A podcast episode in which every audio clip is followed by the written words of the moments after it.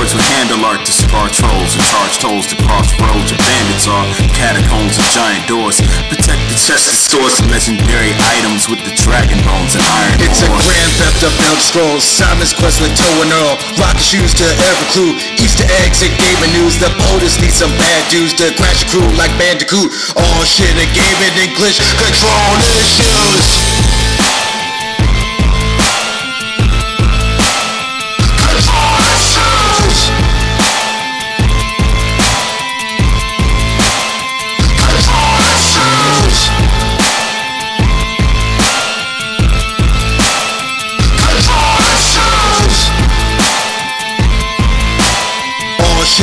Gaming English. Control issues. Yes, yes, y'all. Yes, y'all. Yes, y'all.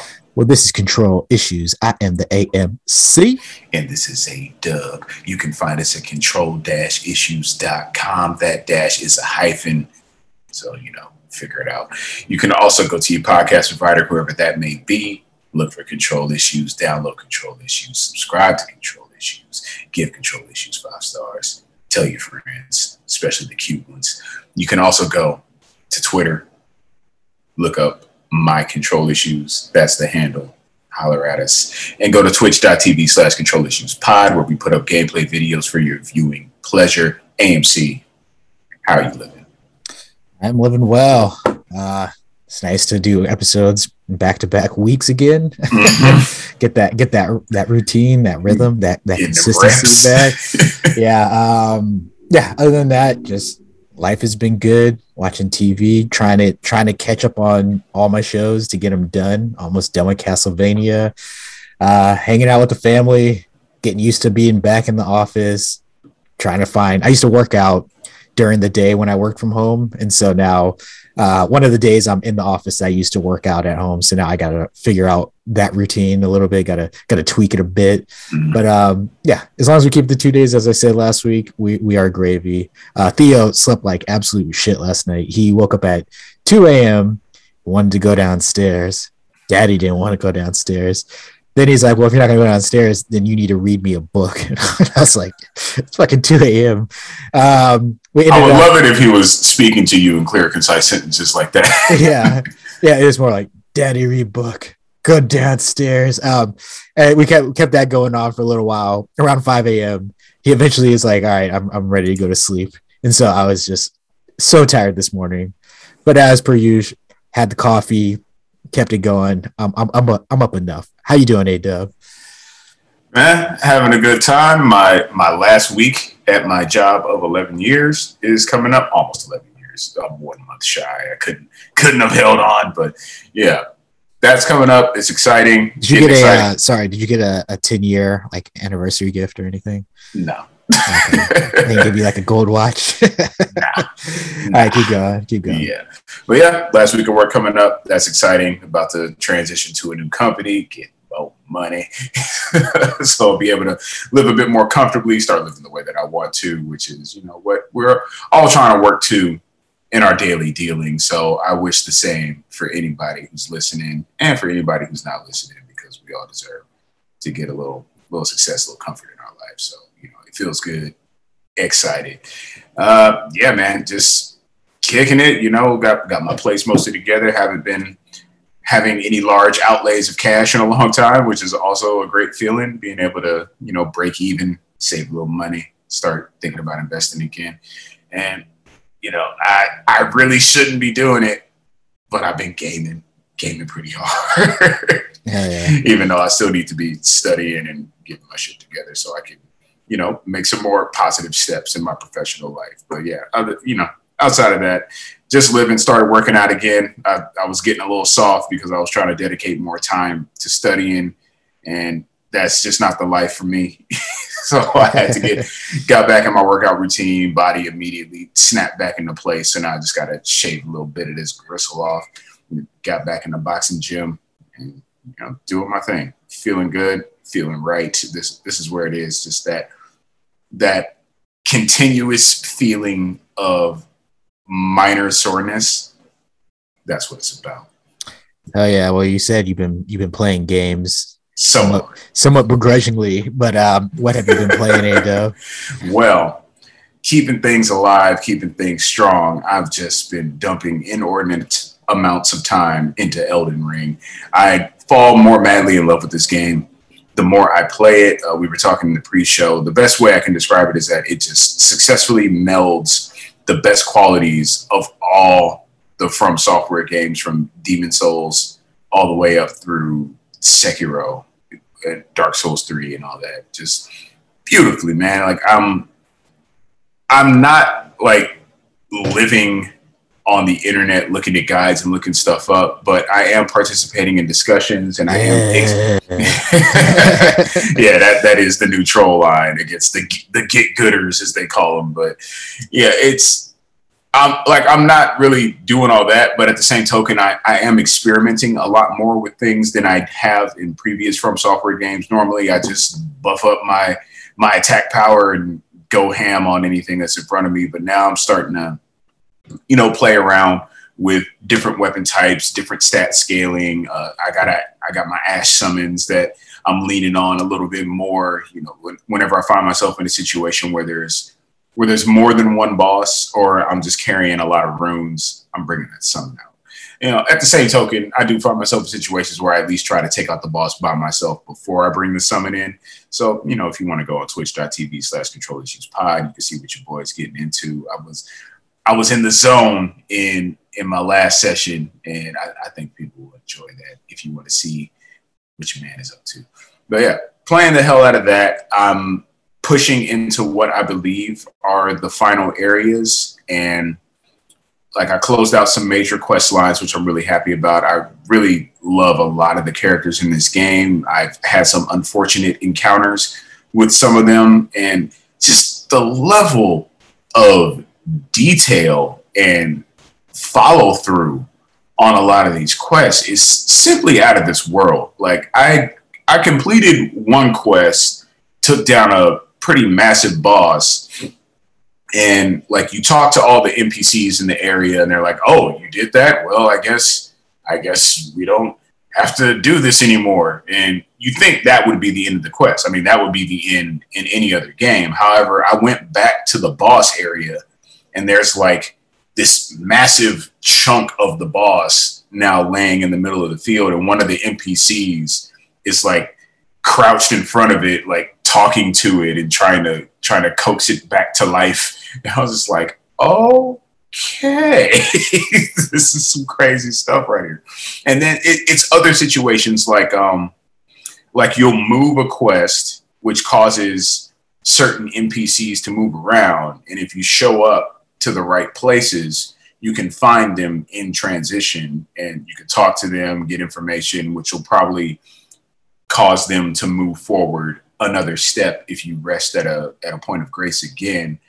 And then you can go back to the old areas and there might be there might be an item somewhere or somebody might be dead and you can pick up their their armor and their weapons or something. There's there's so many layers to the quest where it's not it's not as if it's just a one and done type of thing like this is the end of the quest. It's like the quest is over but now there's there's aftermath and fallout. There's additional lore. There's there's additional ways for you to to gain something.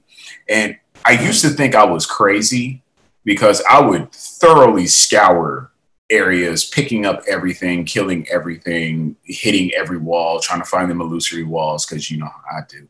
But and then I would come back to the area sometime later and there'll be like an item in a place where I'm 100% certain I've scoured every angle, every which way.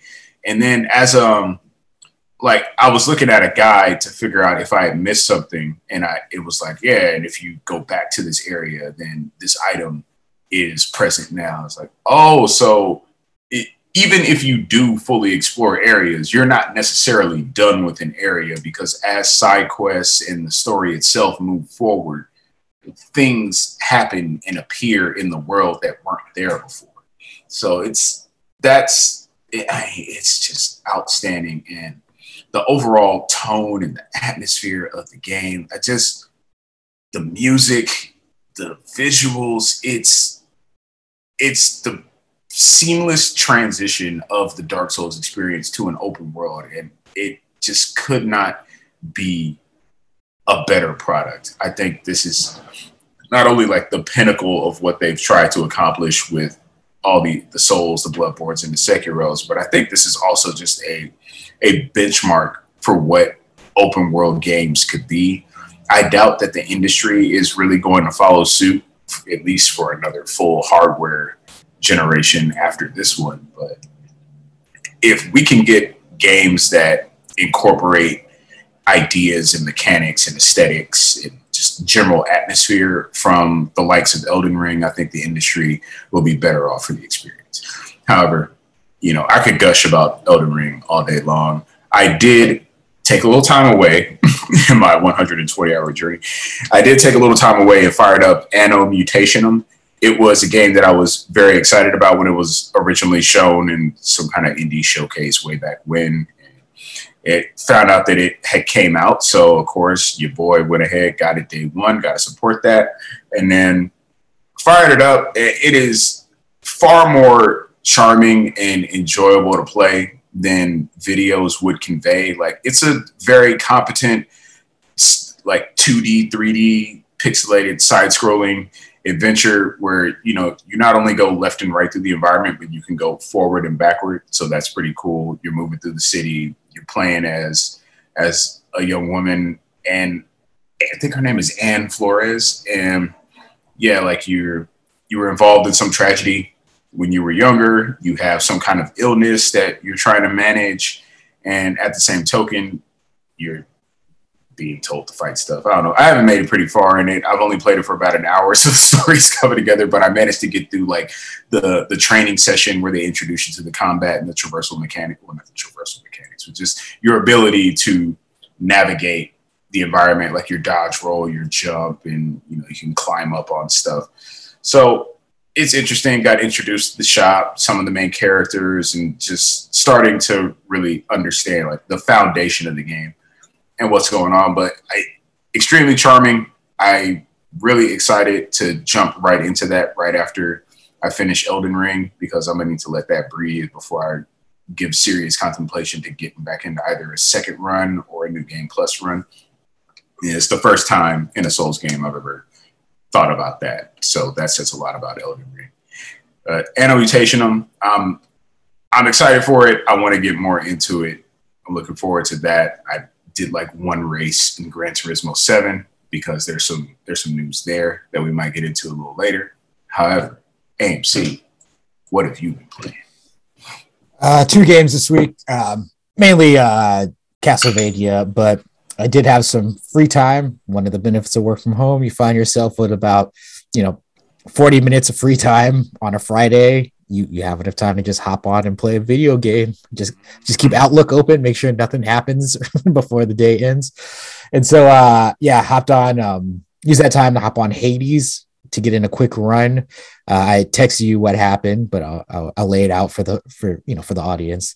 And so I'm doing my run, handling business. Got a pretty good build going. I'm in the uh, I make it to the second area, which is like that lava like world. Yeah. And um, you know, with the with the bone with the bone snake that you fight at the end. And yeah, and um, yeah, so making my way through there.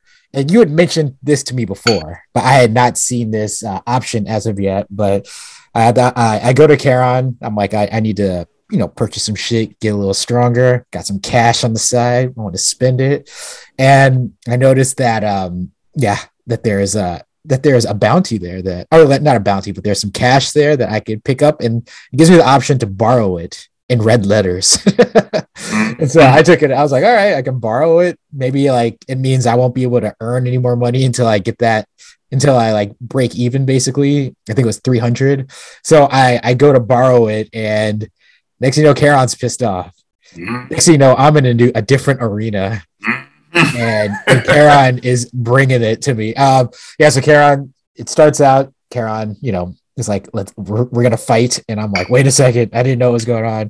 Mm-hmm. Charon starts coming. I'm, as I said, I'm in the second world, so I'm not, I'm, I have, I'm, I have a decent build, but I don't have like a full build going on at this point. I think I have about like a hundred hit points, and um, Charon goes to attack me, hits me with uh, the the melee attack, and it's immediately 50 damage. So that's half of my health. it's like, oh hell no. So he, I mean, I'm I'm getting him with my shots, but my shots aren't doing near the damage that I need them to be doing to take Charon down. And Charon just fully just hands like I have uh, I think three lives um of the uh what is it the uh, death defiance Yeah. and just runs right through all of them. And i get taken out in that run. And so now i, now that i've seen that I'll, I'll probably hold off on doing that for a little bit um because i want to do some i, I just want to uh, i still haven't rolled credits in the game yet so i want to do all of that um before i i focus on maybe unlocking some like different things within the game. Um so outside of that mainly did the the main focus which is castlevania symphony of the night uh putting in work there. Uh, as i mentioned the other weeks i'd kind of gotten stuck and i had really started playing around with the game because i was just like i could not figure out how to get to these areas. And you know it's a it's a vania you know you you need an ability. And for me it's like do i not have that ability do i need to use the current abilities that i have now to get me to that area that I can't access in order to get the ability that would then make it easier for me to. And the thing is, uh, fly is what I needed. And so I mentioned last week that I learned with the mist ability that I can chain them and kind of use that as a fly. It eats through like all my my mana, but um, it's enough. It was enough to get through uh, across a couple of ledges that I didn't have access to before. But at this point, I had exhausted the use of the mist ability to access certain areas, and so it's just like, what the fuck? I study the map. I'm like, let me just look at this map one more time. I see one area that I had not accessed yet, um, that I had not tried to access either. So I'm like, let me make my way over there. I get there, I immediately see, oh, okay, I can just pass right through this now. I have an ability that I didn't have before, I guess, when I when I came across this point. And get in there, I get the ability to turn into a bat, which then gives me ability to just fly as much as I want, which then what was what was good about it, it was a little annoying because it was it took me about two hours to figure that out. But what was good was in that two hours, I basically just tested out all my different abilities, all the spells that I had to uh, just see what they could do. And like, because as I mentioned in this game, they don't really lay out everything for you. And so you'll have an ability that say is does one thing, but when you play around with it, you realize that it can also uh, have other capabilities um, that you can then take advantage of with that. Uh, and so because of that, like I had also studied the map completely, just learning like where to like go, trying to figure out where to go to push forward.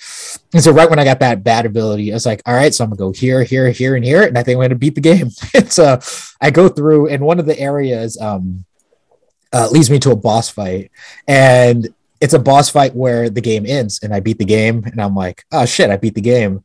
But I knew in the back of my head that um, people said that there is a whole nother phase of the game, and I didn't do that, so I was like, this can't be. This must be like the uh, the bad ending or whatever, like the uh, the the fake ending.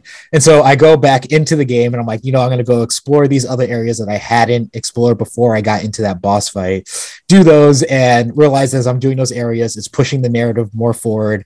And then it basically gets to a point, and this is this is spoiler. This is straight up spoiler. You never played Castle, Castlevania Symphony of the Night, right? I never have and never will. Okay, so it came out in '97. There'd be no reason for you to ever play it.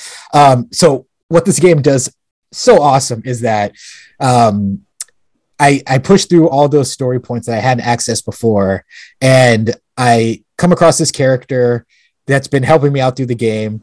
I end up fighting her. She gives me an item that I can equip, and it says it's used to see through curses. So then I go and redo that final boss fight again. And with the goggles on, I notice this orb that's floating above the boss. And so I'm like, oh, that's interesting. That wasn't there before. I go and attack this orb. The orb then gets destroyed and it lifts the curse on that boss. And so then uh, it then reveals this uh, this wizard, this evil wizard, who I guess had cursed that main protagonist, uh, who had cursed that enemy, and um, basically set them on this this path that would uh, resurrect Dracula. I do that, and it opens up. It basically restarts the entire game, but now the map is upside down. Okay. yeah. And so I now um now I have to basically replay all of that, like go through the entire map. And, and, then when I go through that, I guess I get to fight this wizard and then I get the true ending of the game. But like, as I said, like it's this game is just doing so much shit that I have not like that we still have not seen in, in games to date, like uh in, in modern games, as far as like like I've seen fake endings, but not like in this way where it's like you need an item in order to fight the boss a, a completely different way in order to then access in a, completely different phase of the game that will then lead you to the the the true ending of the game. And it's just like i just love how this game is just so full of secrets and surprises in that way that are not laid out at all. But like as you come across them it's just like the ultimate euphoria of like one accomplishment and payoff for that exploration and you know just banging your head against the game to figure out something new um absolutely love it it's to this day i mean game made in 1997 I, I, I can see why people that like you know that I've like listened to have said that this is one of the greatest games of all time, and it's just nuts that this game was made so long ago and it's still surprising me that like it's still surprising me with new things that I have not seen in any modern games. Absolutely awesome. Mm. But let's get into these topics of the week. Uh, topics of the week. Would you like to lead off a dub? Then I'm gonna lead off AMC. Where am I gonna lead? Well, let's let's do a little spot of good news, a little spot of interesting news, a little little nostalgia, a little something to take you back. If we got some of the some of the older and dustier listeners who are in that same age bracket as us, maybe a little older, who knows? But if you know, you know. Ken and Roberta Williams, you may recognize these names from Sierra Games. They're remaking a Colossal Cave adventure. So this will be their first game in over 20 years. And yeah, man, they are the founders of Sierra Online and they have shown off their new project. It was referred to as The Secret, but it will be a reimagining of the Colossal Cave adventure. Uh, Colossal Cave was a 1970s text adventure game. It was credited with inspiring Zork, Rogue, and other formative PC games, as written by Kat Bailey at IGN, as well as for laying the groundwork for the PC role playing genre as a whole. So, yes, quite the pedigree AMC. Did you ever get down on any any Colossal Adventure or Colossal Cave Adventure or any of the Sierra Online games? I never even heard of Colossal Cave Adventure. Um, Neither. As far, yeah, as far as Rogue though. Yeah, as far as Sierra games, like uh, I played. I think it was. Uh, I think these are all Sierra games. I played Mon- Secret of Monkey Island, uh, Secret of Monkey Island Two, LeChuck's Revenge. Uh, there's an Indiana Jones game I also played, and um, I want to say Full Throttle was also a Sierra game. So a lot of those like point and click adventures. Um, I don't think they did. They might have done Police Quest. That's as close as I would have gotten as far as like a text based uh, adventure when it comes to like typing, type typing in like pull out Billy Club, wow. things like things like that. Um, that's as far back as I go. Um, I think Space Quest, if that's also a Sierra game, I played that too but yeah, those never heard of uh whatever this caveman shit is. But also, so you have quite the track record. Yeah, yeah, but uh, yeah, I didn't. I've never heard of this game in particular, so I'm I'm interested to hear more about it. Uh, as far as look it up and then see what they plan to do with it. Well, it's it's called Colossal Cave 3D Adventure. It's a first-person adventure. It's designed in Unity. It's for VR, and PC. Uh, similar to the original, the underlying concept is that players explore a cave looking for treasure encountering characters along the way. Uh, these include a troll, a bear, a snake, and a pirate. uh, the quest is to find all the treasure. This is in quotations. So all the treasure. So um, maybe there's something to that. Uh, the reimagined adventure will be challenging and will feature a wide variety of puzzles to overcome in a completely immersive 3D world with more than 143 locations. So, according to Ken Williams, they created this game out of boredom during the quarantine. So I mean, you put a you put game designers in a room for a couple years, you're gonna end up with a game. So this is awesome. Uh, let me see. They said while locked down by the pandemic, I wrote a book about the old Sierra days. Its success surpri- uh, surprised me and brought back many memories of our days making games. This led me to investigating how modern games are made, and I just started coding using the Unity game engine for fun. I was looking for something interesting to code when Roberta suggested Colossal Cave. Roberta started to work adapting it to 3D, and I assembled a team. As we dug deeper and deeper into the game, we discovered layers of complexity that explain why the game became such an industry phenomenon. It has action elements, humor, a scoring system, adventure elements, interesting characters, a huge world to explore, and more. This is truly a game that will delight a new generation and 100% different than anything I've seen in the market today.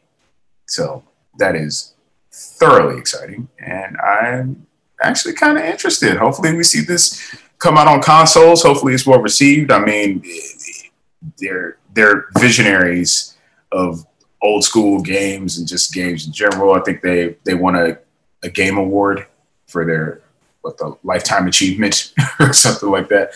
So it'll be very interesting to see what they do with a modern game. And if it's well received, who knows? Maybe this will be the be the rebirth of something special. Who knows? I don't know. AMC, what do you know? yeah.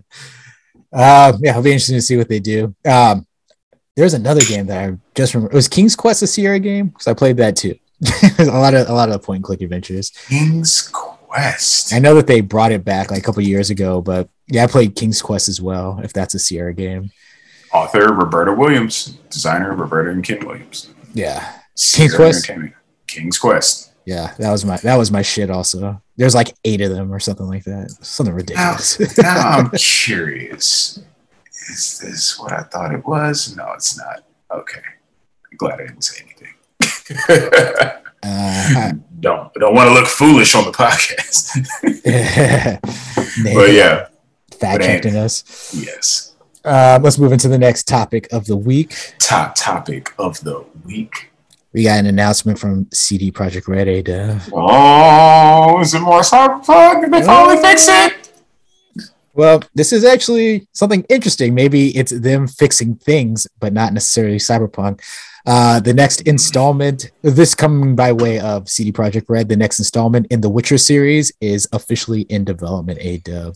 I know people are excited about that. Yeah, I bet. um, well, here's why they might be excited because here's the big pull from this this uh, announcement. This is an exciting moment as we're moving from Red Engine to Unreal Engine 5, beginning a multi year strategic partnership with Epic Games. It covers not only licensing, but technical development of Unreal Engine 5, as well as potential future versions of Unreal Engine where relevant. Red Engine, and here's the big kicker Red Engine, the technology which powers Cyberpunk 2077 is still being used for the development of upcoming uh, Cyberpunk 2077 expansions. Um, the important thing here is that they're getting rid of the engine that they used to develop uh, Cyberpunk 2077 to move over to Unreal Engine 5 for the development of the Witcher series. Why that's important is, um, I mean, we've seen this. We've seen this in the past when it comes to Bethesda. Um, people are like, "Oh, the engine sucks. That's why it's Bugthesda. Uh, you need to get off your engine." And you know, Bethesda's like, "Now nah, we're doing this is our engine. We're using it, and um, you can expect to see more games produced on this." Um, I know it seems like now they've moved past that, but it's interesting to see uh, a developer, I guess, quickly make that pivot to be like, you know what, this may have been the this is likely the the cause behind you know the uh the launch the launch issues when it came to Cyberpunk 2077. So you know, let's license an, a proven engine for the development of our next game uh, because we don't want to have any missteps moving forward. So Adub, I pose a question to you: How do you see this impacting as far as the development of The Witcher? As far as the development of The Witcher, I mean, Unreal Five aims to decrease development time and increase the amount of high quality assets and just functions that you can utilize with you know greater ease of use for developers. So what i imagine this doing is allowing them to make a a larger more fully featured more quality game, something more in line with like what they showed The Witcher Three to be looking like before it eventually revealed. But we're not going to talk about that. Uh, But- bringing up old news, do. Yeah, bringing living old in the past. No Yeah. Man's Sky sucked at launch. Oh, yeah, but I, I imagine they'll be able to do more within the same time frame, and they'll probably get a better result out of it. I mean, there were a lot of key departures during the development of The Witcher Three, as well as during the development of Cyberpunk. So I'm not too certain about you know whether or not they're going to be able to get the combat right. Witcher 3's combat wasn't necessarily as well done as it could have been. So, you know, I don't know if they're still reeling from the loss of those personnel. So we'll see. It, with Unreal 5, at least we're going to see a noticeable jump in the visual quality of the game from The Witcher 3 and even Cyberpunk. So that's something to look forward to. It'll look it'll look next gen and you know people should really be excited about the the rollout of Unreal 5 games because you know people get upset about oh the the the leap from PS4 to PS5 wasn't that noticeable. It's like yeah, it's because we're still playing cross gen games and we haven't seen current gen only stuff. But now with Unreal 5 going into effect, especially for for bigger, more highly anticipated products like The Witcher, as opposed to just any old game out there, like you're gonna see the difference, and this is where the leap is going to happen. So, um, I'm optimistic. I mean, The Witcher is clearly something that they do well. Cyberpunk was new, and there were some missteps along the way.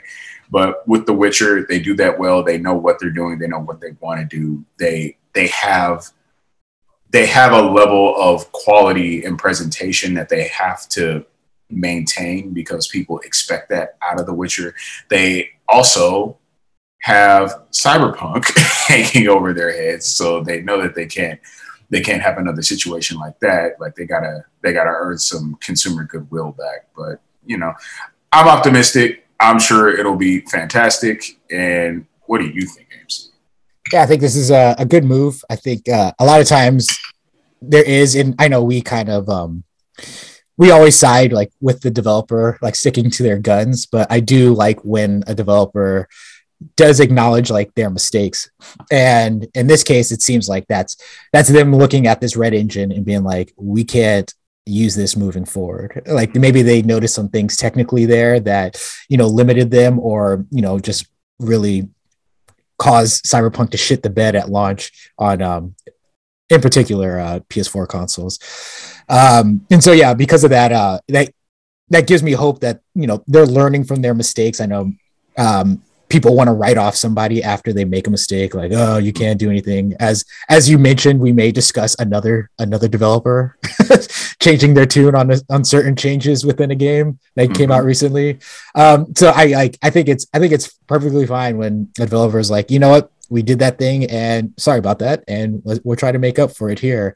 And in this one yeah being that you know as you mentioned with the the combat with uh witcher 3 neither one of us really got into it. Me especially, I didn't get into the game, but I, I will acknowledge also that it was definitely a game of a generation, um, and to the point where people are, are excited to play more of The Witcher.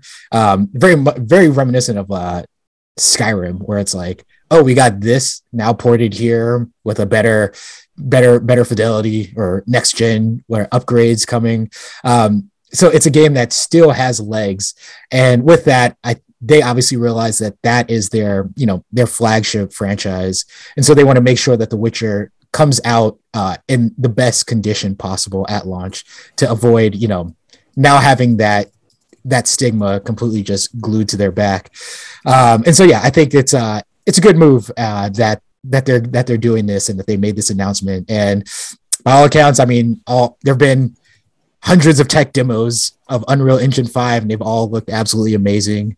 Uh, and so with that, I think that they probably just realized, you know what, let's if we got to spend some spend a little extra money to license an engine in order to get a better quality uh, game out of it, then we're willing to make that uh, that adjustment. And yeah, you got to applaud them for it for that at least.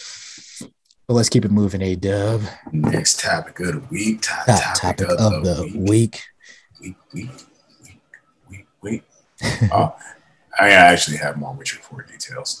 Oh, okay. What you, what you got there? yeah, just adding on to the whole Witcher situation. It's still topic of the week, but you know what I'm saying. Yes, the the new director of The Witcher promises that there will be no crunch, quote unquote, on my watch. Uh, in a tweet, Jason Slama says, "I am super thrilled to announce that I've been that I've humbly been working working to ensure the success of the next big AAA that The Witcher game." Oh Jesus, what is going on with my reading ability? I'm super thrilled to announce that I've humbly been working to ensure the success of the next big AAA, The Witcher game, as its game director. I guess this is being translated from Polish or something.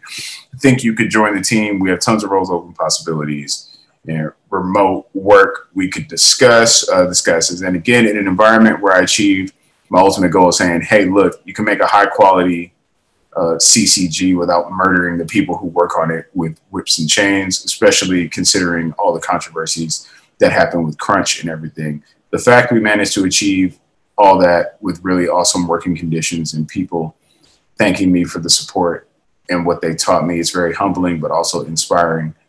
Uh, inspiring moment and day for me. So they're, they're trying to they're trying to change the game. They're trying to get some goodwill back. They're also teasing a new Witcher school. So that's also very interesting. Let me see. Speaking to Eurogamer, the developer's global communication director, Robert Malinowski, confirmed that the medallion isn't from any current any currently canon Witcher school. Some mysteries should not be so mysterious. He said, I can confirm that the medallion is in fact shaped after a lynx. So if you guys have been paying attention to the there was a, a teaser image of a medallion with glowing red eyes emer- like laying in the snow and it doesn't look like the wolf that Geralt wears around his neck. Apparently it is a lynx and that is suggesting that there is a new Witcher school and according to this communication from their global communication director, we're in for some, some mysteries and some treats. Who know the rival schools? We get rival schools in The Witcher. Got rival Witchers. You're gonna be damn. Is Witcher four? Is it gonna be a, a Witcher war? You're gonna fight other Witchers, hunting down, hunting down Witchers, or are you being hunted by Witchers? Is the hunter the hunted? Uh, the most dangerous game. Uh. AFC, how do you feel about CD Projekt Red trying to put this out, no crunch, and also bringing in a new Witcher school? Uh, it's interesting. I don't really know much about the Witcher schools, uh, so that's that's a whole thing of lore that I guess I have to get into. I, I still haven't watched the second season of The Witcher. I know it's uh, I watched the first one. Uh, first season was actually awesome. Um, the uh yeah as far as the crunch thing i mean it's it's it's good that you're avoiding your that you're avoiding crunch that you're making it a point to avoid crunch. Um but i mean it's just i mean people are going to be looking for it anyways. So if anything it just means like you better make sure that there's not any because if not jason schreier will be writing an article about it Oh, he's already setting up an office across the street, keeping track of who goes in and out, and like timing them. Yeah. Uh, so I mean, I don't know. It's uh it's it's CD Projekt Red doing what they do best, which is trying to trying to win those brownie points with the uh mm. with the concerned citizens of the world. Um, I I don't know. I mean, good good for them. That as I said, good for good for people to acknowledge their mistakes as we've as we've seen with Activision trying to ignore their mistakes for so many years. Um, I'd rather have a company that you know, if they're gonna be quote unquote woke about like how they handle things, then at least like like do it. And so um, I'd rather have that than to just, you know, put your head in the sand and pretend like everything's all good until the state of California says it's not all good. Yeah. Um, because so that's, they will. Yeah. so that's that's the way I look at it. Um, so I mean, uh, hopefully they they follow up on that and people aren't pissed off while they're making the next Witcher game.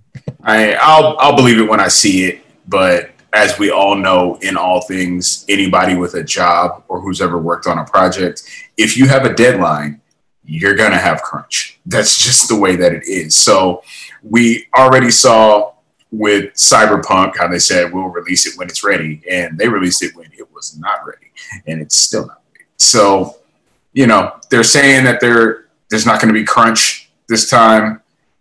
Let's see what happens when we get a firm release date and you have to hold it. Are you going to keep delaying the game until it's ready and keep giving it more time so that you don't have to work people too hard? Or are you crunch? So, you know, you're you're setting the bar for yourselves, which is commendable in some respects, but at the same token, that bar can also start to structure offense. And you're either going to be pressed up against it or you're going to have to break out beyond it. So we'll see. Lofty ambitions. You're on show improved territory, CD Projekt Red. But let's get into our next topic of the week. Top, topic, topic of, of the week.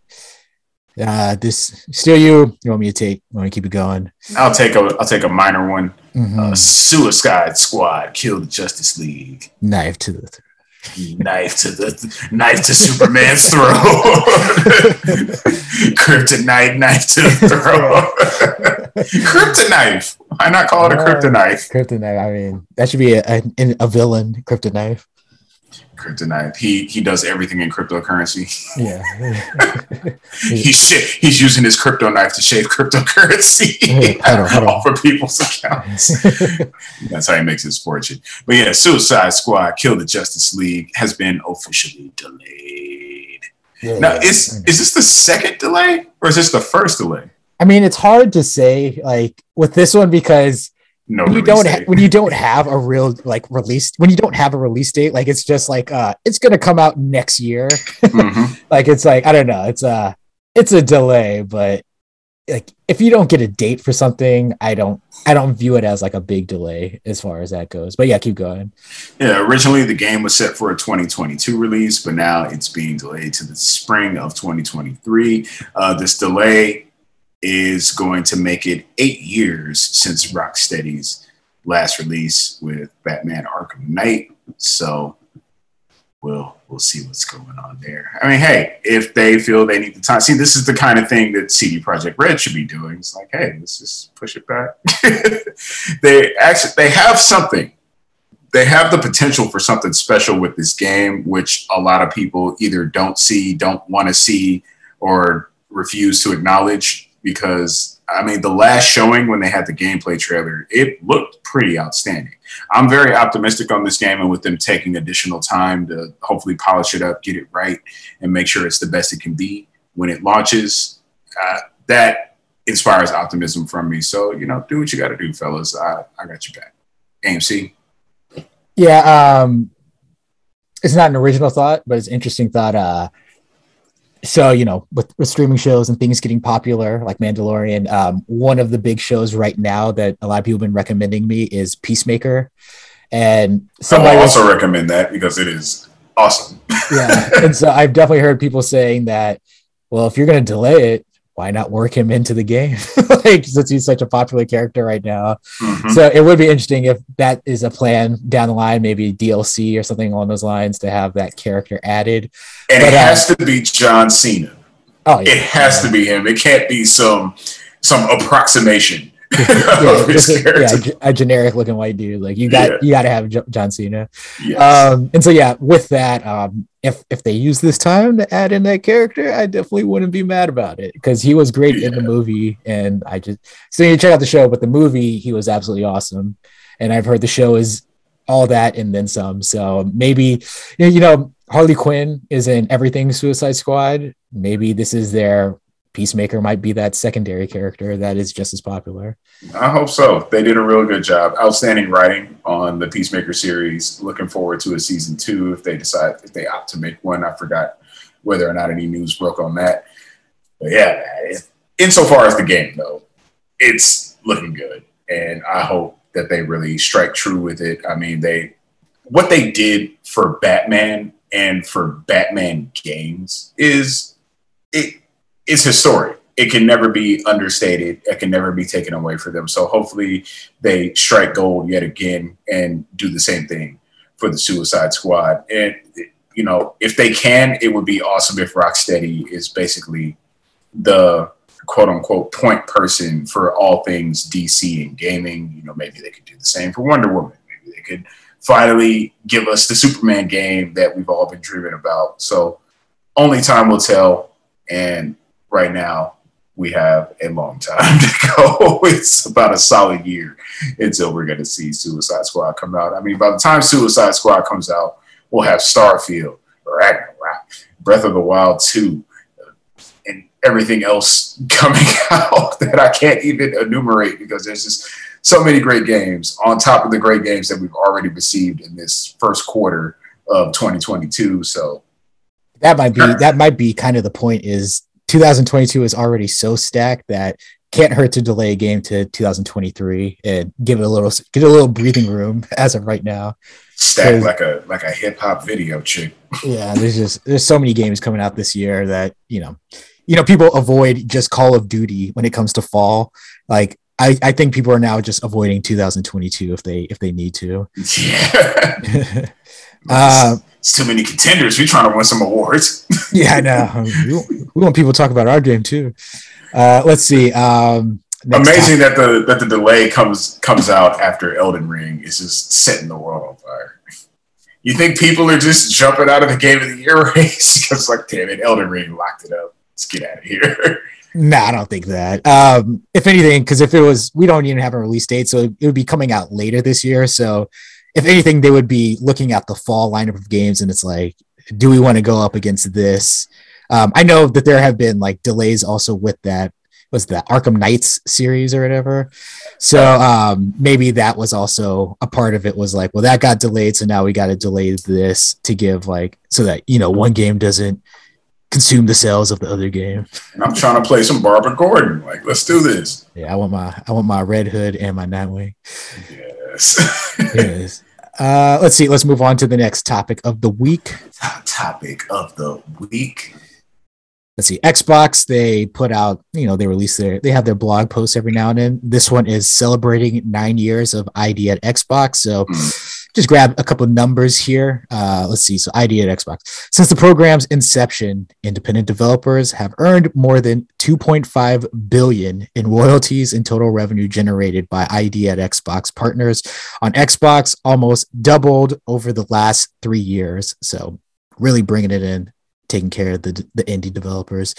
Uh, they also put out some other numbers as well as far as Game Pass. You know, they got there's this with Game Pass and all that. You have all this data that you can now observe the habits of of gamers and the impact of you know this service or just certain programs and how you know how people interact with the Xbox ecosystem. And so they say here with Game Pass, Game Pass is another avenue that helps encourage Xbox players to discover new genres and games. After joining, the average member plays 30% more genres and plays 40% more games, with the majority of those games being outside of Game Pass.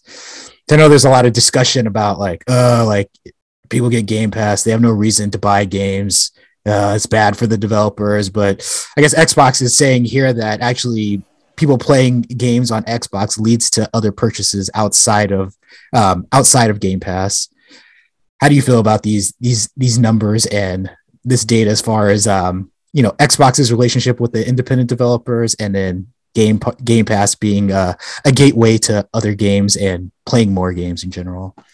I think it's excellent. This getting smaller developers much deserved exposure, especially with the negative stigma attached to indie games in general and people just not wanting to buy them, not wanting to play them, whatever. But they're not real you know, games. exactly. Even though they're some of the best games ever made, a resurgence of the golden era of games development. And oh man, don't get me started. But yeah, man, it's it's awesome. I think anything that spotlights indie games and makes it possible for people in spite of their negative biases or just the hearsay from others to then actually go and try an indie game and see if they themselves like it then that's a boon for gaming gamers and indie games the gaming industry in general so you know i'm you know, Nintendo's also very good with indies. Uh, Sony seems to have not had the best relationship with indies, but they're working on that. But Xbox seems to have been consistently pretty good for the indie development scene. So this is this is awesome. And as indie games improve, I imagine these numbers will only go higher. Uh, Game Pass also an excellent means by which to allow people to experiment with as many games as they want.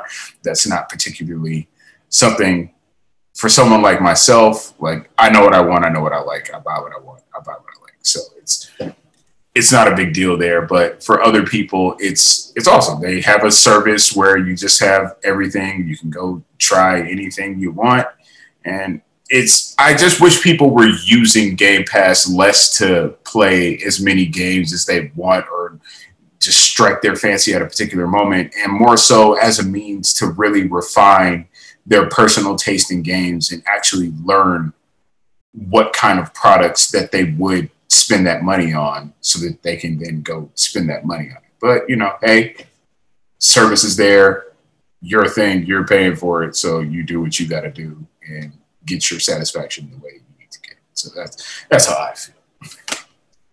Yes, yes. You got, you got, you got another story, A another topic of the week. Top, Top topic, topic, of, of the, week. week. Well, got an interesting one here. Let me actually look up here. Okay, so got an interesting one here. Uh, it's kind of a dual story because at first, uh, Gran Turismo Seven. So at first, we got an update. You know, we got there, there's microtransactions in the game. You could buy cars if you want to, uh, but what was going on, I believe, you know how people are with games like this, and whenever there's an in-game economy, they quickly find the route that allows them to get as much money as humanly possible in the shortest amount of time. So people were grinding out this the same old races for big payouts, and then a patch comes down from Polyphony Digital, and they lower the payouts for a handful of the events, I believe eight out of 28 total events. And this was viewed by the community as an action to push them toward microtransactions and spending real money on the game.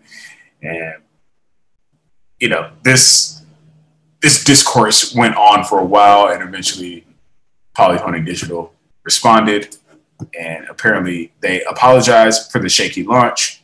They promised a considerable patch and they're giving away 1 million credits. So, for a little more context here, all that happened, and this was on the back of a 30 hour outage on the servers for Gran Turismo. So, in addition yeah. to the payouts being lowered, uh, people were also very upset that they weren't able to play the game for that 30 hours because Gran Turismo 7 is the only game they have and the only game that they wanted to play. I was playing Elden Ring the whole time, so I didn't notice because you know I'm a human being with other games and time on my hands. But to give you some more details, in order to to make amends for these transgressions, uh, Polyphony Digital they're giving away the one million credits, which is worth about ten dollars in microtransactions. So you get get your ten dollars back. Uh, seven dollar game, get your ten back. Uh, this is going to be given automatically to anyone who has played the game before March 25th and has played the game again before April 25th. Uh, the update, an update in early April will be released to improve Gran Turismo 7's economy, and it will implement the following changes. They're going to increase rewards in the events in the latter half of the world circuits by approximately 100% on average, so they're doubling those payouts. Uh, they're going to add in high rewards for clearing the circuit experience with all gold, all bronze results. They're also going to increase rewards for online races uh, they're going to include a total of eight new one hour endurance race events to missions. These will also have higher reward settings. Then they're going to increase the upper limit of non paid credits in player wallets from 20 million to 100 million. So currently with the game, you can only have 20 million credits maximum in your account, but they're going to increase that five times. Lastly, they're going to increase the quantity of used and legend cars on offer at any given time. So, yeah, you're going to be getting more money. You're you're going to have to grind less. You're not going to be tempted to spend real world money on these microtransactions. AMC, what do you think about this whole situation with Gran Turismo 7?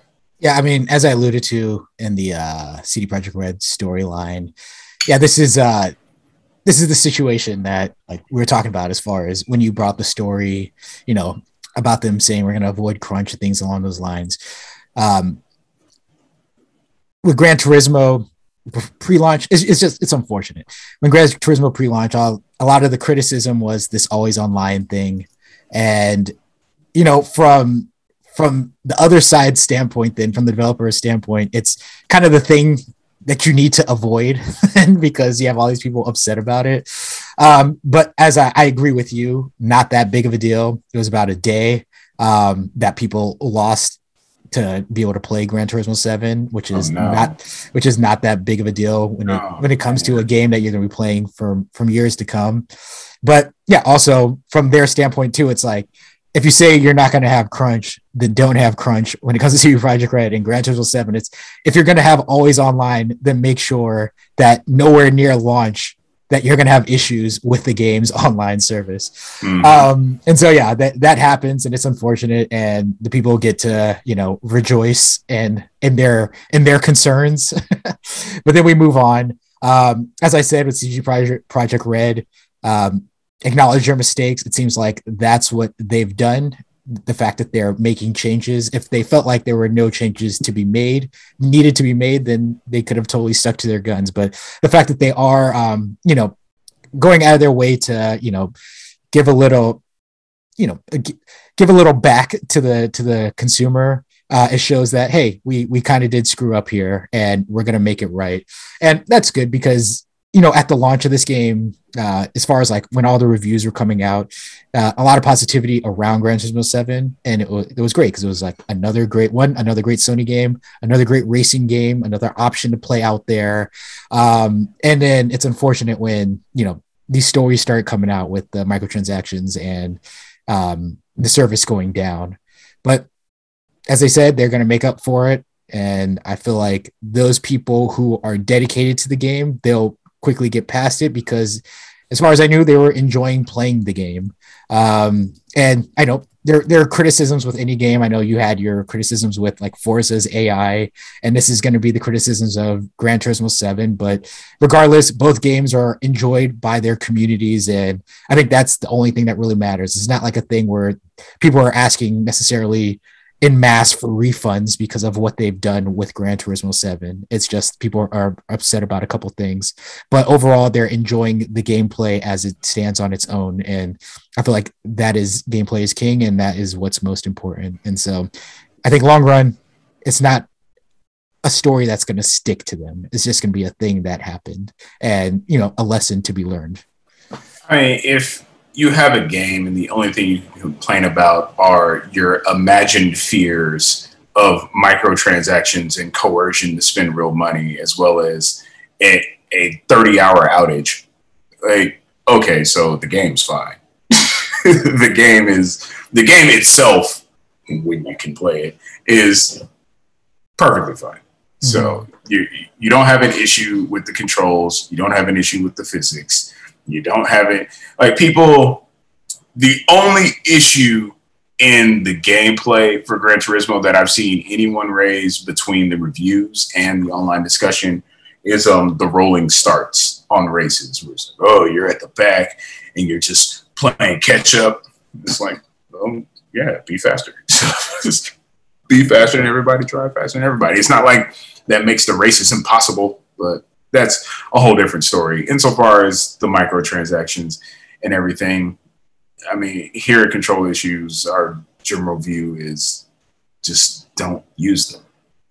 And with a situation like this, where again, like we saw this with Star Wars Battlefront 2, where people are doing all their little on paper mathematics. Like it's going to take you 400 hours to unlock everything. It's like, well, the game is designed for you to play it for a very long time. Like what what time frame do you think that you should be unlocking everything? Like why why is it so important that the most expensive car in the game is something that that shouldn't take you as long as it does to earn? It's the most expensive car in the game. Of course, that's going to take some time to earn. And you should be putting that time in anyway because you should be going through the menus, earning all the free cars. You should be running through the races. You should be running through the license tests. You should be enjoying everything the game has to offer. And over the time that you put in the game, you eventually like, hey, I'm about halfway or three quarters of the way to to affording that car. Like, why is does everybody just want that car and that's it?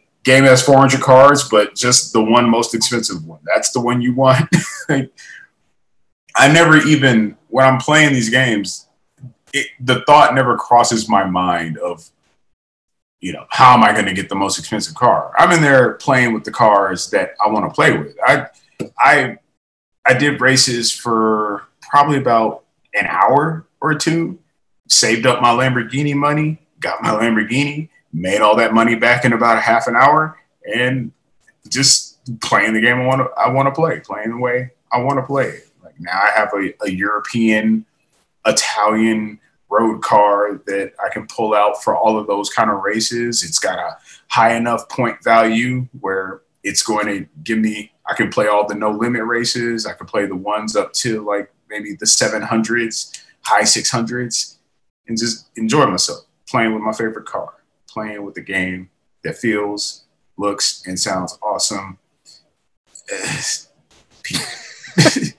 yeah, the way I, I look at it is like people will pay because like you know we've we've covered these stories where people get locked up or get fined like crazy amounts, get sued for crazy amounts from developers, but like gamers will pay for mods, for cheats, for hacked versions of games. But how, one. but how but how dare a developer release content that you can pay for. Like, like it's like it's like uh I, I never understand like that little bit of hypocrisy where it's like well i can pay the homie for a modded for a mod but if a developer puts out like a car and says five bucks that that is that's a bridge too far. How dare you? How dare you charge me for the content you made? I'm gonna go pay him to give me a thing that gives me access to the car you made for free. yeah, exactly. it's like Game Shark, Action Replay, Game Genie, all these all these things. So the developer is just cutting out the middleman. You don't need a third party product. You don't need all that. If you want to bypass the content that they spend years of their lives, their blood, sweat, and tears, their creative passion creating, kick a few bucks up to the homie. Like contribute uh, contribute to the production of the next product or a better product or the ongoing maintenance and support of the existing product. Like kick something back to the industry. Why is it always this drive to take anything and everything from the industry? And, and you know what this is, and I I called it on the internet. It's like, oh, so basically you guys want higher payouts and higher per hour currency rates so you can unlock everything in the game and trade it. yeah. Because that's ultimately what, oh, I got all the cars, it got boring, so I traded the game. It's like, man, it, if you want this game and you want to play it, then just play it everything else will take care of itself over time. The idea is that you're going to be playing this game for a long time. If you aren't going to be playing the game for a long time, then you don't deserve to enjoy its greatest rewards. It's just that simple. Like people talk about it, it always comes back to that respect my time, but I'm thinking that respect my time is just a it's just a coded it's just a coded means of saying like don't don't make me work hard for stuff. Don't make me invest time to earn stuff. Just give me the stuff. but well, I'll mull I'll mull that over and get a more refined take on exactly what respect my time means because they want you to believe it's like oh, I just want checkpoints in a save system. It's like no, you want something else. you're just using all that as a as a spear tip to really get what you want because that's what the gaming community does when they come up with their little innocuous desires how easy mode turned into accessibility because disabled gamers and loot boxes and microtransactions turned into oh what about the children? Because you know it's, it's about them. And how always online like what about rural gamers and people without internet? What about them? But really what about me Yeah, or like it's just that idea of that entitlement or that assumption that because I got to this area or this boss, I should then be able to handle it. Yeah. it's like, yeah, Yeah, Souls like- games all Yeah. day long. Dude, I was I was looking at a thread and somebody had the audacity to say like no no enemy should should be able to one shot kill you. It's like, well, it's an RPG. If you're getting one shot killed, that's your fault. Go Mhm. level up somewhere else. Work on your skills. Learn how to dodge. Use the block button. Get the bloodhound step. Flash step through it. Do something. You have all the tools and materials at your disposal to be able to play any game successfully. But you think just because just because you're able to wander into the high level area that you should be able to survive it, like, dude, obviously you're not supposed to be there yet.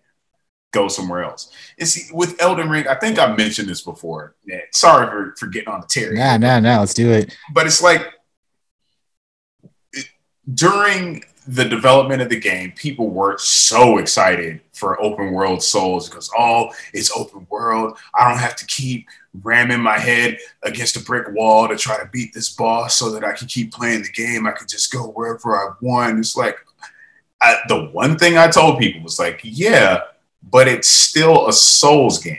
You're still going to have to fight things, and if it's open world, that means that some of the areas are going to be higher levels than the area that you start in. So if you're just going to wander around thinking you can go wherever you want, you're eventually going to run into something that's going to whoop your ass. And you either won't see it coming or you're going to walk in there thinking you're a badass and it's just any old enemy and it's just going to wipe its nose with you and keep it moving. Like, dude, there's an area in the game that is nothing but dragons. like you even the moment you pop up, like you fast travel to the, the point of grace that's in the area, you pan your camera, there is a dragon walking like two or 300 feet away from you. Like, okay, this is the area. There are multiple dragons together. Granted, they're like juveniles, so they don't breathe fire, but they'll still wreck your shit. So, you know, it's like you said, man, just because people feel like just because they go somewhere that they should be able to handle it. Mean, technically you can. It's just if you have the skills to do that. Uh, more likely than not, you don't because you don't play these games and you don't take them seriously. You're out there trying to play Call of Duty with a with a magic sword. It's not how that works. You got to get in there. You have to learn the system. You have to learn the rhythm of the game. You have to respect its mechanics and its content. You have to put in the time. Just oh man, you, you're not special. a, a game, it, a game is not supposed to just lay down and show you its belly just because you paid the price of admission. You didn't pay. You didn't pay for the right to access all the content you want. You paid for a ticket into a very specific experience. So if you don't have the stomach or the heart for the ride, maybe you shouldn't have bought a ticket. So that's that's what I gotta say about that. Yeah, no, it's Let's keep- ridiculous. Let's get into our next topic of the week. Top topic of the week. Let's see. Um, all right, let's. Uh, we got another uh, big story, possibly. Um, let's jump into this GTA Online story, A Dub. Yes. So, what we have learned by way of Rockstar is that GTA Online will be getting a subscription plan or service What? or whatever you want to call it. What?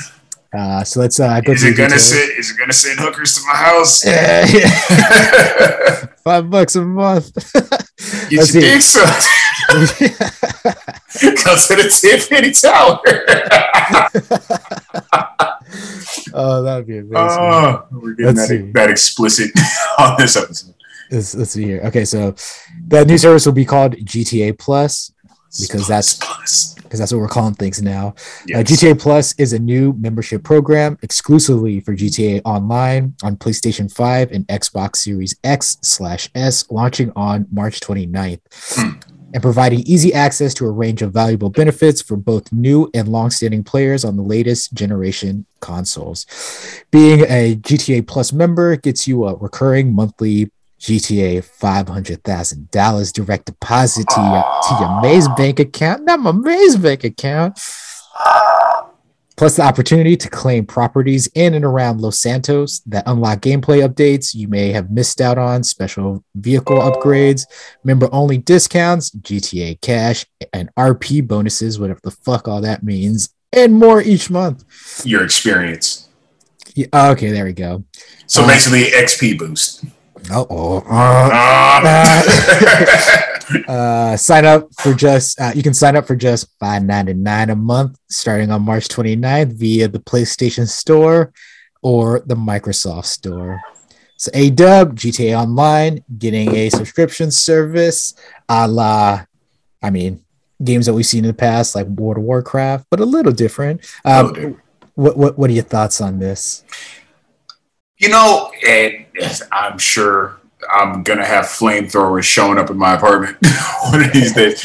Uh, I think this is a great thing because with GTA Online getting a, a premium subscription service, this more this more greatly solidifies its existence as a standalone product rather than something that's added on to the single player experience of the GTA offerings franchise because it's now it's being offered separately. You're getting the current gen versions for PS5 and Xbox Series X where you can pay for you can pay for the single player component and the online component is being offered for free, They're being offered separately. And now with this with this service, now Rockstar can have a steady in- income revenue stream that they can use to have a dedicated GTA online team that will be able to just continue to churn out content and take care of its player base. Meanwhile, that additional revenue stream can also go toward the development of their flagship titles. You know, we we understand that GTA 6 is currently in development, so this can help push that along, get more quality in there, get them more talent necessary to handle both things at the same time. You know, I'm looking at it more of in a broader scope, uh, in a more narrow perspective, looking at just the GTA online ecosystem. I feel like this is a big boon for the players on the online because it's it's showing that Rockstar is even more committed to GTA Online as its own thing, and it's going to be bringing new content. It's also going to be possibly giving us access to old content that was part of limited or, or timed events. Uh, GTA Plus members that can also purchase members only shark cards uh, come with extra bonus cash. so you know you get you get a discount there. You get the, the five hundred thousand monthly income, which amounts to about what six million a year. Uh, you're going to be getting you're going to be getting member only content. I I support it. I'm all about it. I know people hate this kind of stuff. In fact, we got a few of those people right here.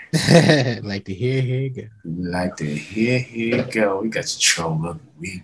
Troll of the week. Troll, of the week. Troll, of the week. Week, week, week, week. You know what it is. You know what it's about. First troll says, so sad to see what's happening to Rockstar.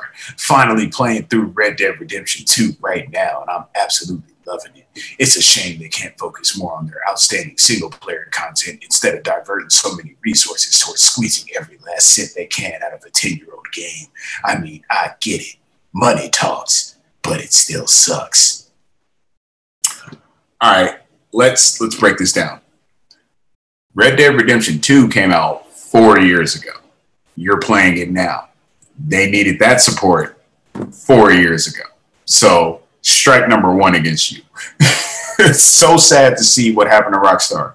Uh, you mean that they have one of the highest selling games and online experiences of all time, are making money hand over fist, and are putting that money back into the service in order to continue to serve its fan base. Uh, sad to see that they have a game so successful that they're able to continue to add features and improve it as they remaster it for each hardware generation.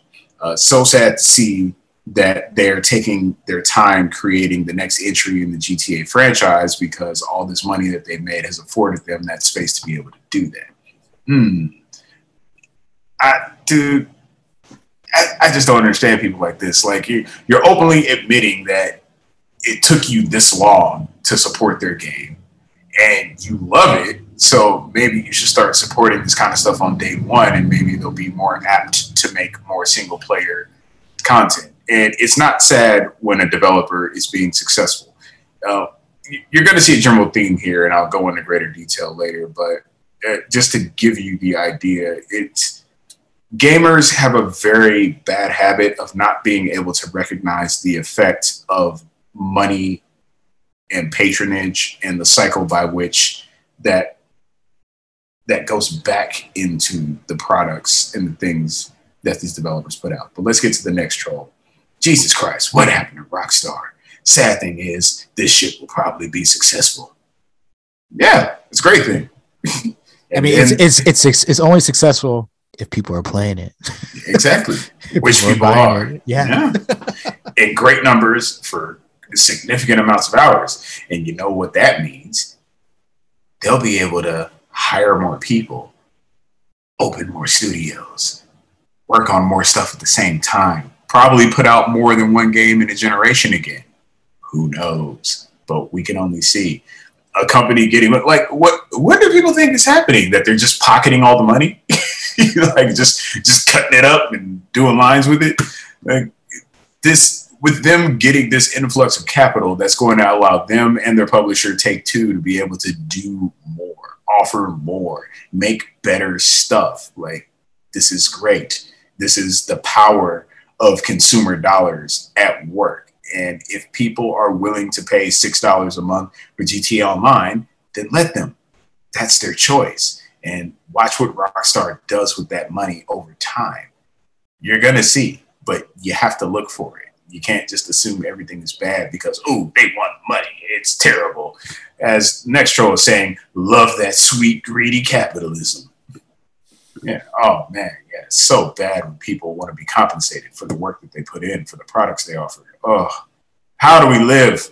Nextro really got to give Rockstar some credit here. It's a, it's pretty impressive how every time you think they probably can't find a shameless new low for themselves in GTA, they still manage to find a way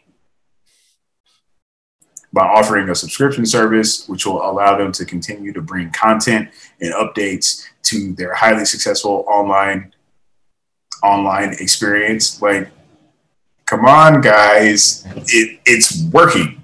They have something that people enjoy, and they're trying to get stable revenue out of it so that they can more effectively support it and improve it and add to it. This is how things work. Next troll, milking the hell out of that cow. Next troll says, This dead horse has been beaten so badly that the only thing left is a small tuft of hair at the bottom of a crater. Excellent visual. Beating a dead horse. I mean, if if every time I struck a dead horse, a bag of money came out, I would keep beating the horse. Next show says, sorry, but who the F would fall for this money making scheme? A lot of people. Probably about 130 million people. but yeah, so the, the unifying theme is that gamers are short, so short sighted and selfish that they don't see the relationship of consumer dollars to industry output working right in front of their faces. GTA Online yes, it came out about nine years ago. And you know what? For some reason, it's still here. That reason is because it's making money. And you know what's happening because it's been here for nine years? It has been added to, improved, and supported that whole time, consistently, dedicated, because people keep paying money. And you know what else has been happening behind the scenes that people don't really appreciate? GTA 6 has been in development because GTA 5 is still making money. So Rockstar has all the time in the world to make sure that product is as good as it can possibly be. Yeah, it sucks for us. Oh, they're not putting out games as fast as they used to.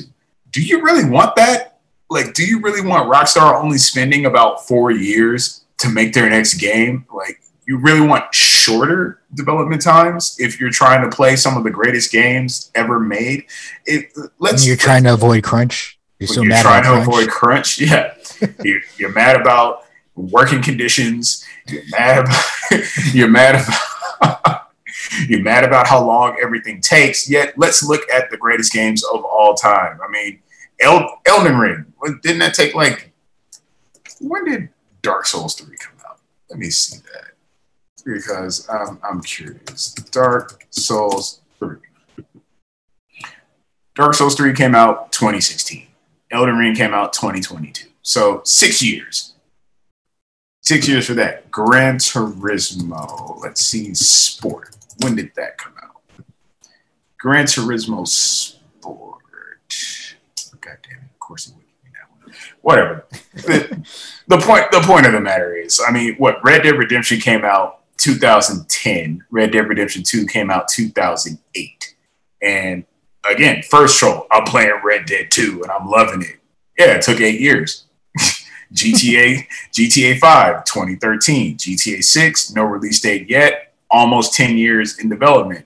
What are the odds that GTA 6 is probably going to be a significant improvement over GTA 5?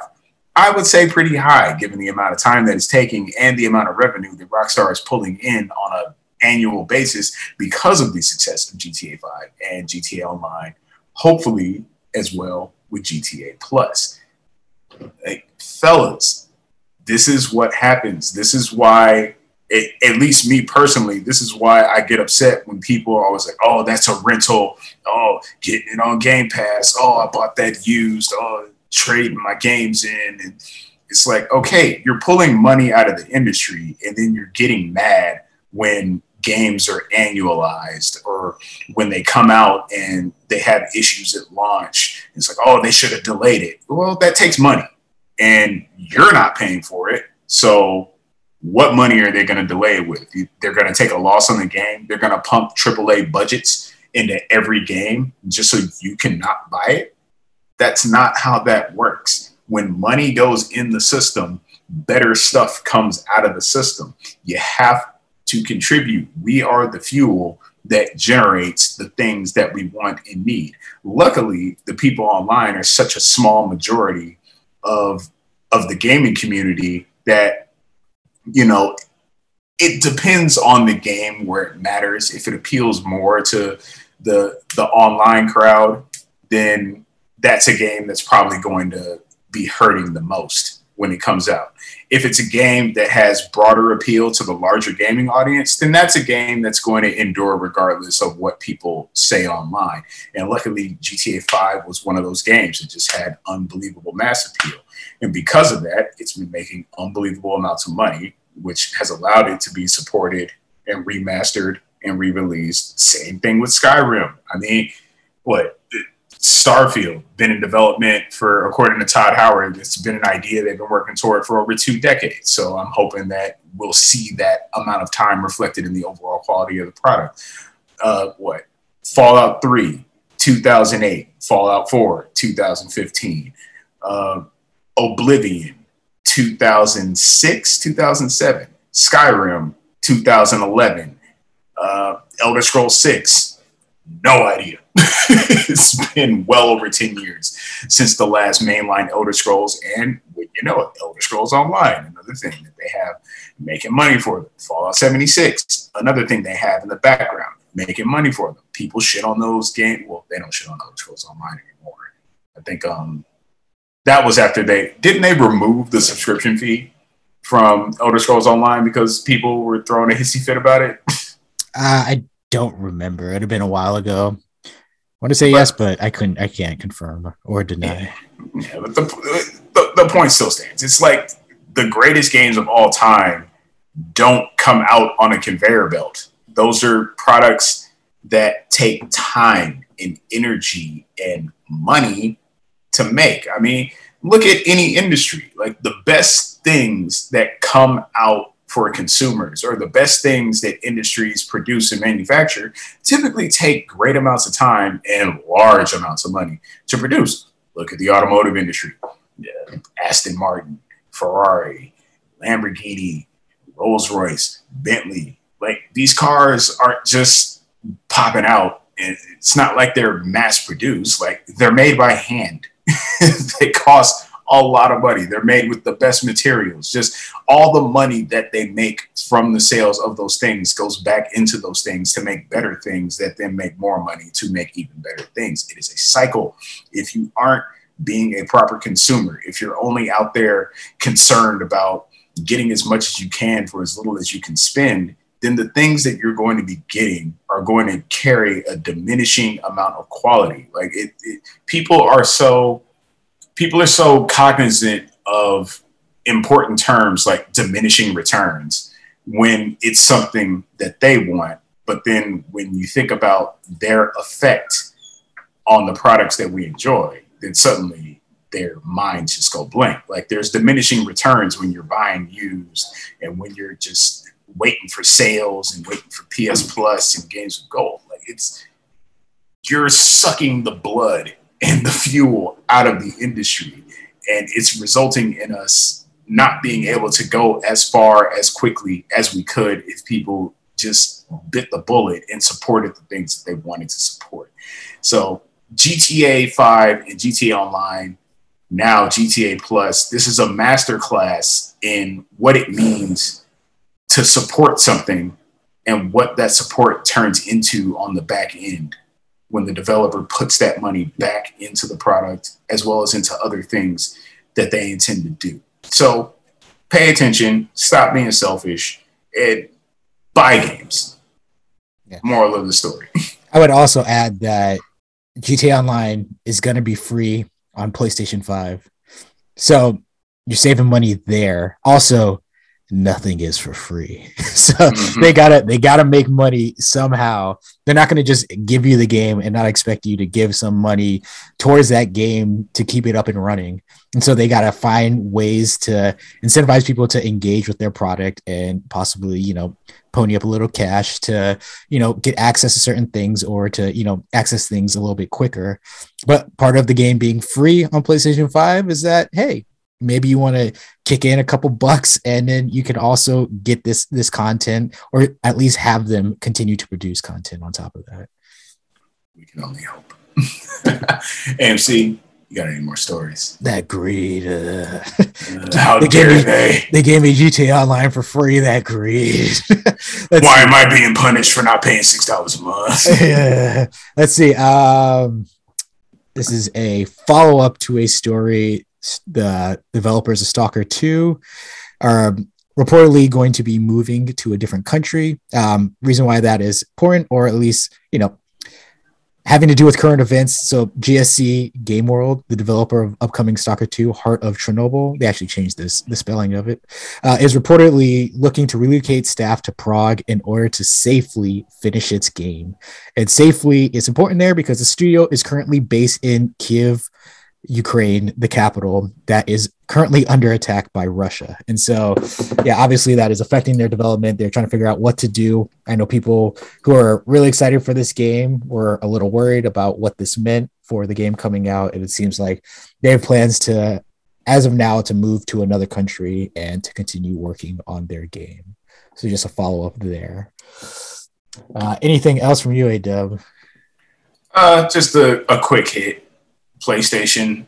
Wait, wait, did you did you do the quick hit about the acquisition? No, I did not do that. What you got?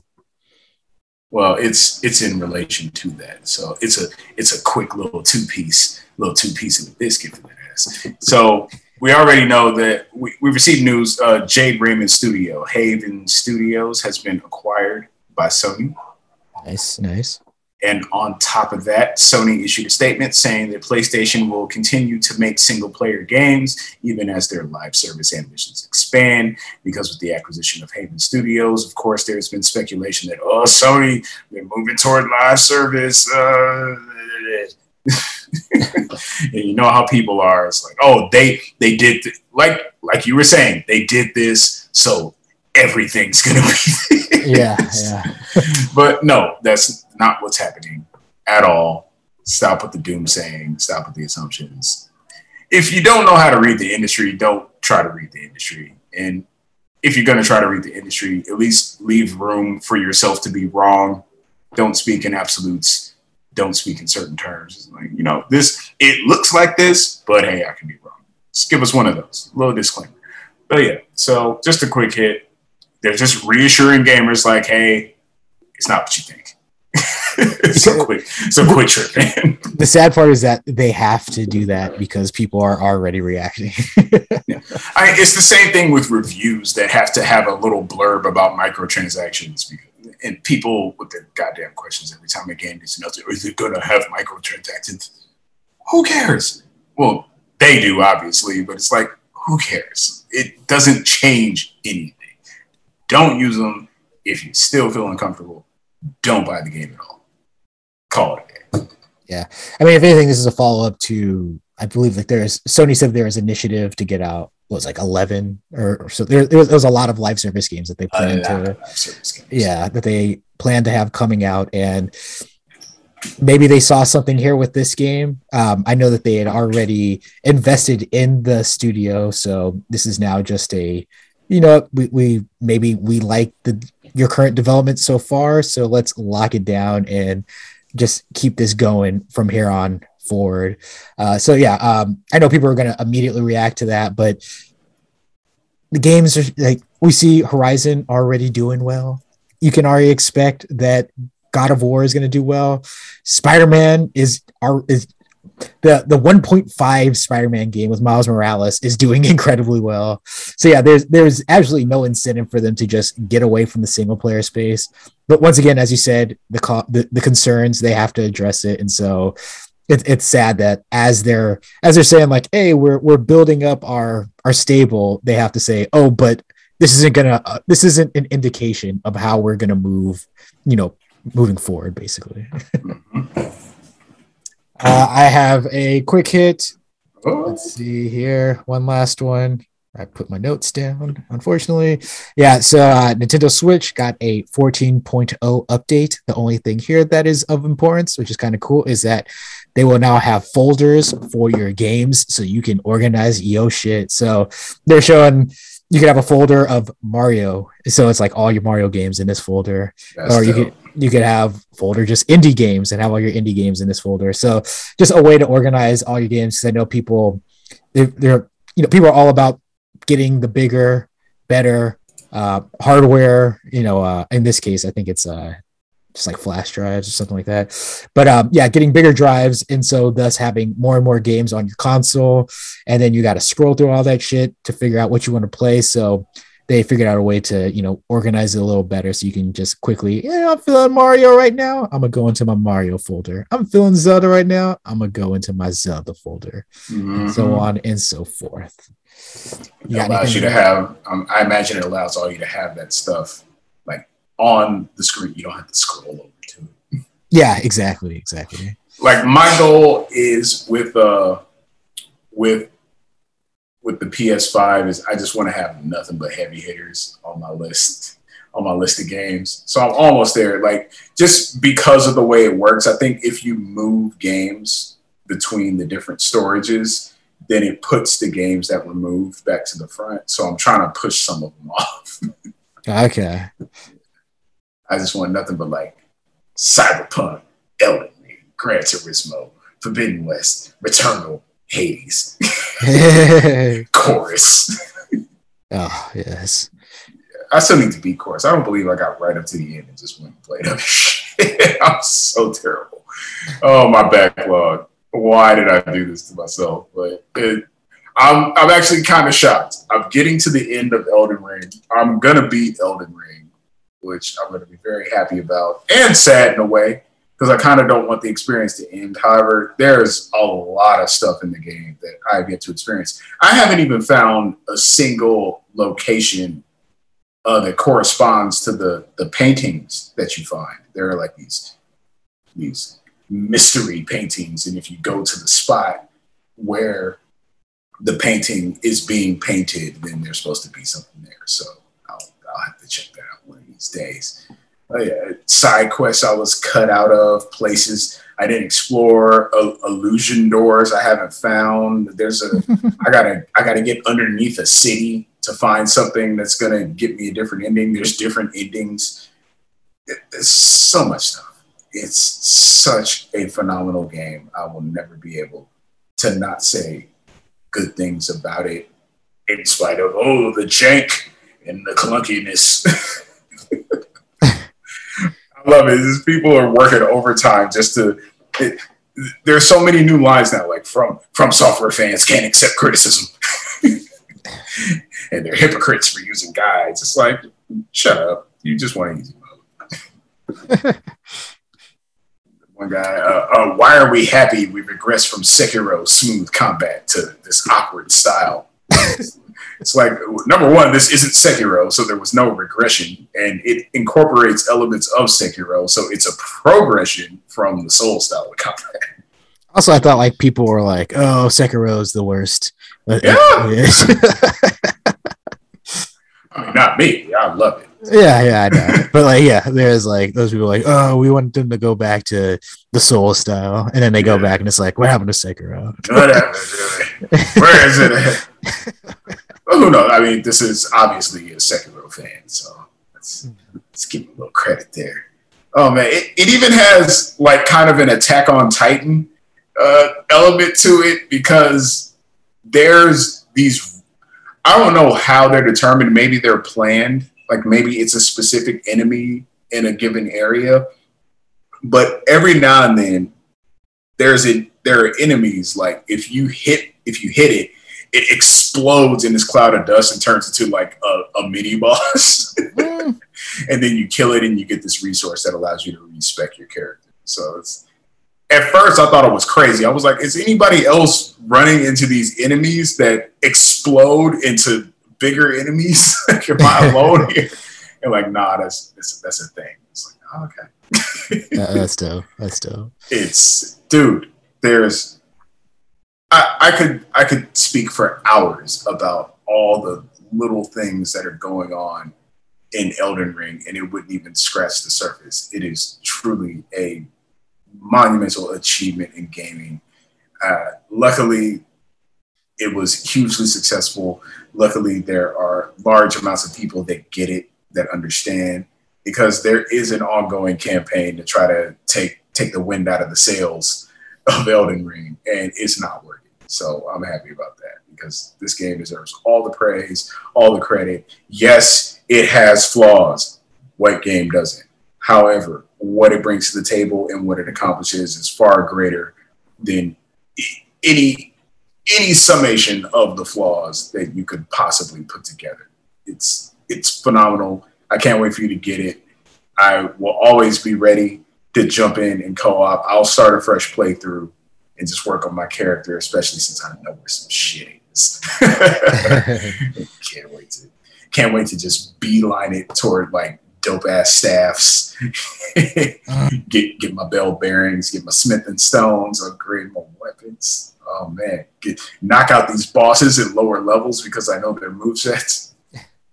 Uh, so good avoiding traps. Uh, you have any other stories, Ado? I do not. All right. How about yourself? I got nothing else. You got any final words before we get out of here? Final words. I mean, we got through this epic Q1, one of the greatest Q1s of all time and we just have the rest of the year to look forward to. We are steadily closing in on the release of Starfield. I don't know if you're excited, but I am overly excited, if you can't tell. And yeah, just looking forward to all the things to come. We still got Unreal 5 set to become the new industry standard third party middleware. And oh man, still got big exclusives coming. We still got we got E3 to look forward to when they're going to show us the, the shape of games to come. One of these days, GTA 6 is going to be is going to be revealed, and we're going to see what Rockstar has been putting all that GTA Online money toward. There's so much to look forward to. There's so much available to already enjoy. Why are we harping on the smallest things microtransactions. Why are we concerned about that in one game? Why are we concerned about always online in one game? Why are we concerned about, oh, my sword is clipping through my cape? This can't be a 10 out of 10. Fuck out of here.